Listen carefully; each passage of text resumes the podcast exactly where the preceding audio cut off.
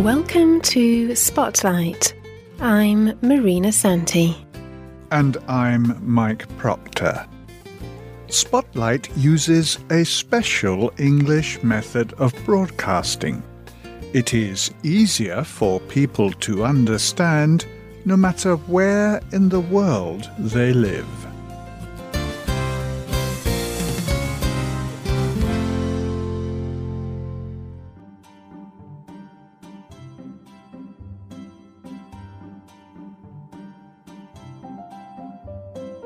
Nicholas Winton had a secret.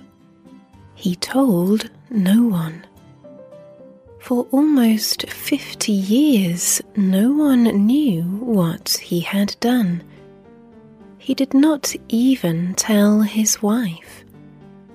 Family and friends would look at this small, old man and never think he was a hero.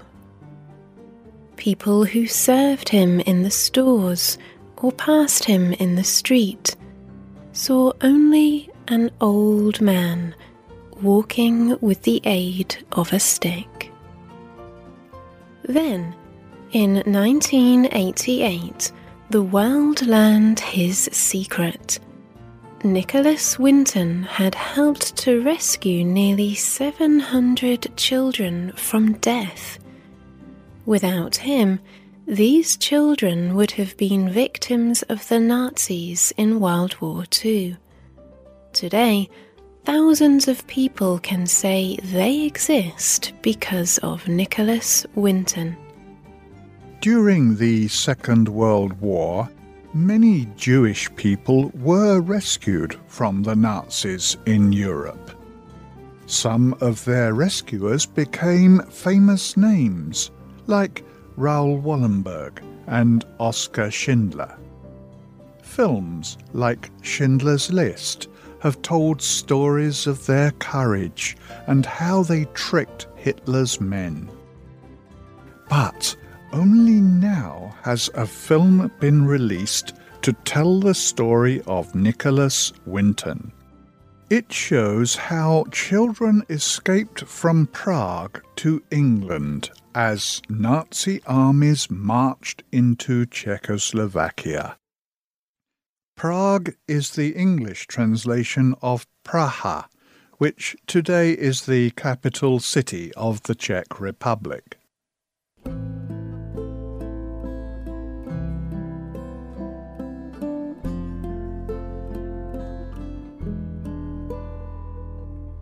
In 1938, Adolf Hitler sent his armies into western Czechoslovakia. He claimed that the land belonged to Germany. Many Jewish families lived there. They had already escaped from Germany, but now they were forced to flee again, this time to Prague. They knew they would be sent to Hitler's prison camps if the Nazi soldiers captured them. At this time, the British government did not see the danger, but Nicholas Winton did. He was just a young man, 28 years old, an age when young men like to do fun things. But Winton cancelled a holiday in Switzerland and went instead to Czechoslovakia to visit the Jewish refugees. He wanted to see what he could do to help them. An aid organization had been attempting to get Jewish families out of Prague before the German armies arrived.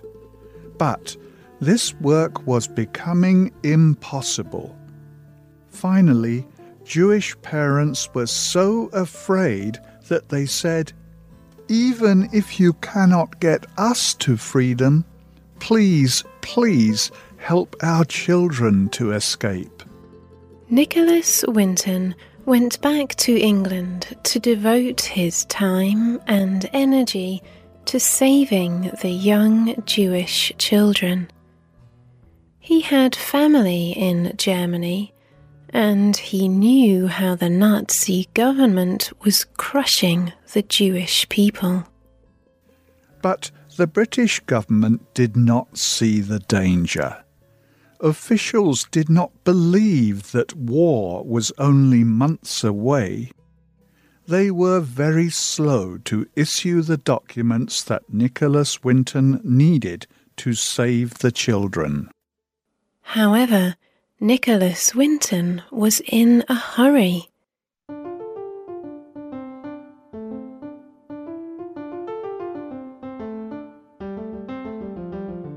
He printed false papers to get the children out of Czechoslovakia.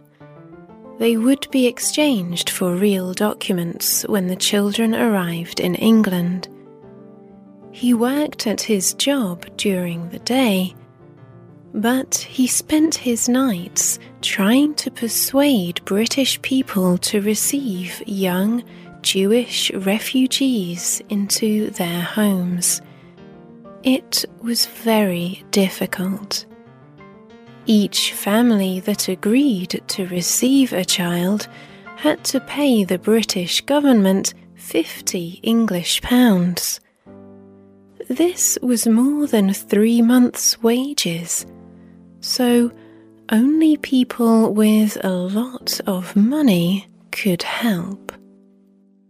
On March the 14th, 1939, the first group of children left Prague by airplane. Over the next few months, another seven groups of children travelled out of Czechoslovakia. They travelled overland by train and then crossed the sea by boat to safety. Then, on September the 1st, the biggest group of children gathered to flee Prague. There were 250 of them. But they did not escape. That day, Hitler's armies invaded Poland. The Second World War had begun, and Germany closed all borders.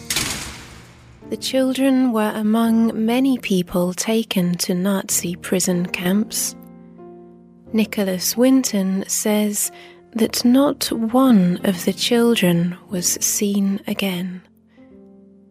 If the train had left a day earlier, they would have been saved. That is a thought that saddens Nicholas Winton's heart to this day. The children who had escaped to England hoped they would see their parents again after the war, but this did not happen. The Nazis killed their parents and brothers and sisters. All they had were pictures and memories of happy times with their families before the Nazis took power. Years passed by. The war ended, and the children grew to become adults. Many of them married and had children and then grandchildren. But one question remained in their minds. Who was the English man that welcomed them when they first arrived in England? No one knew.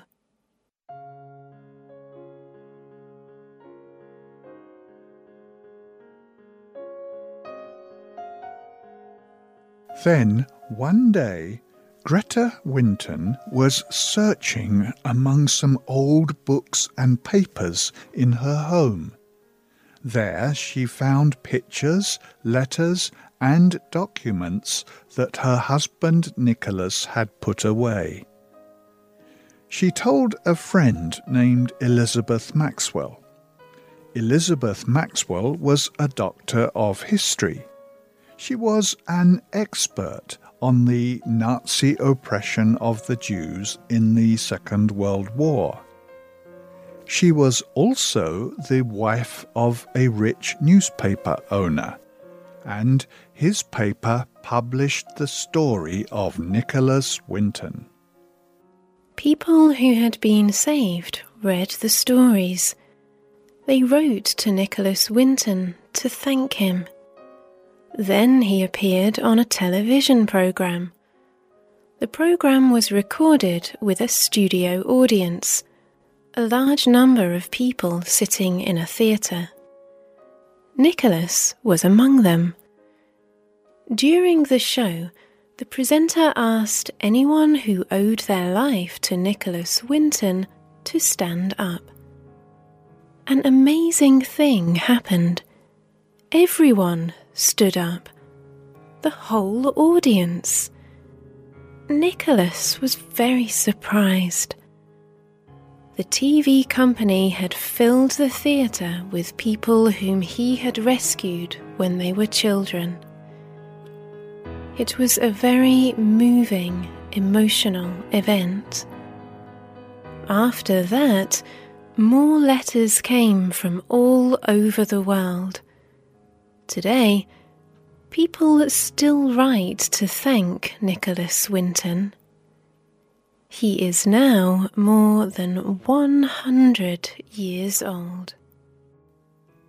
Nicholas Winton has received many honours, including a special title from Queen Elizabeth of Britain. He is now Sir Nicholas Winton.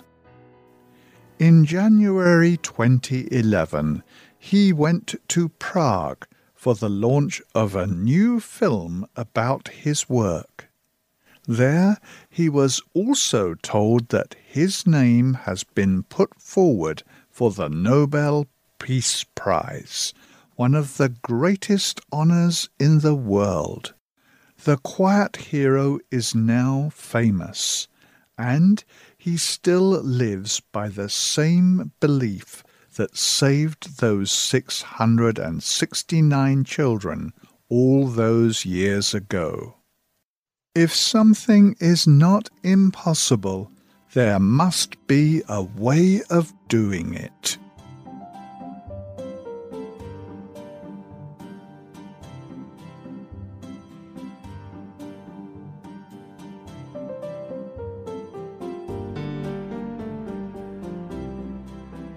The writer of today's programme was Alan Harris. The producer was Nick Mangels. The voices you heard were from the United Kingdom. You can listen to Spotlight programmes and read the words at the same time on our website. The address is www.radio.english.com net. This program is called Please Save Our Children. You are welcome to tell us your opinion about Spotlight programs. Our email address is radio at english.net, or you can leave comments on our website. You can also find us on Facebook. Just look for Spotlight Radio. Thank you for listening to Spotlight.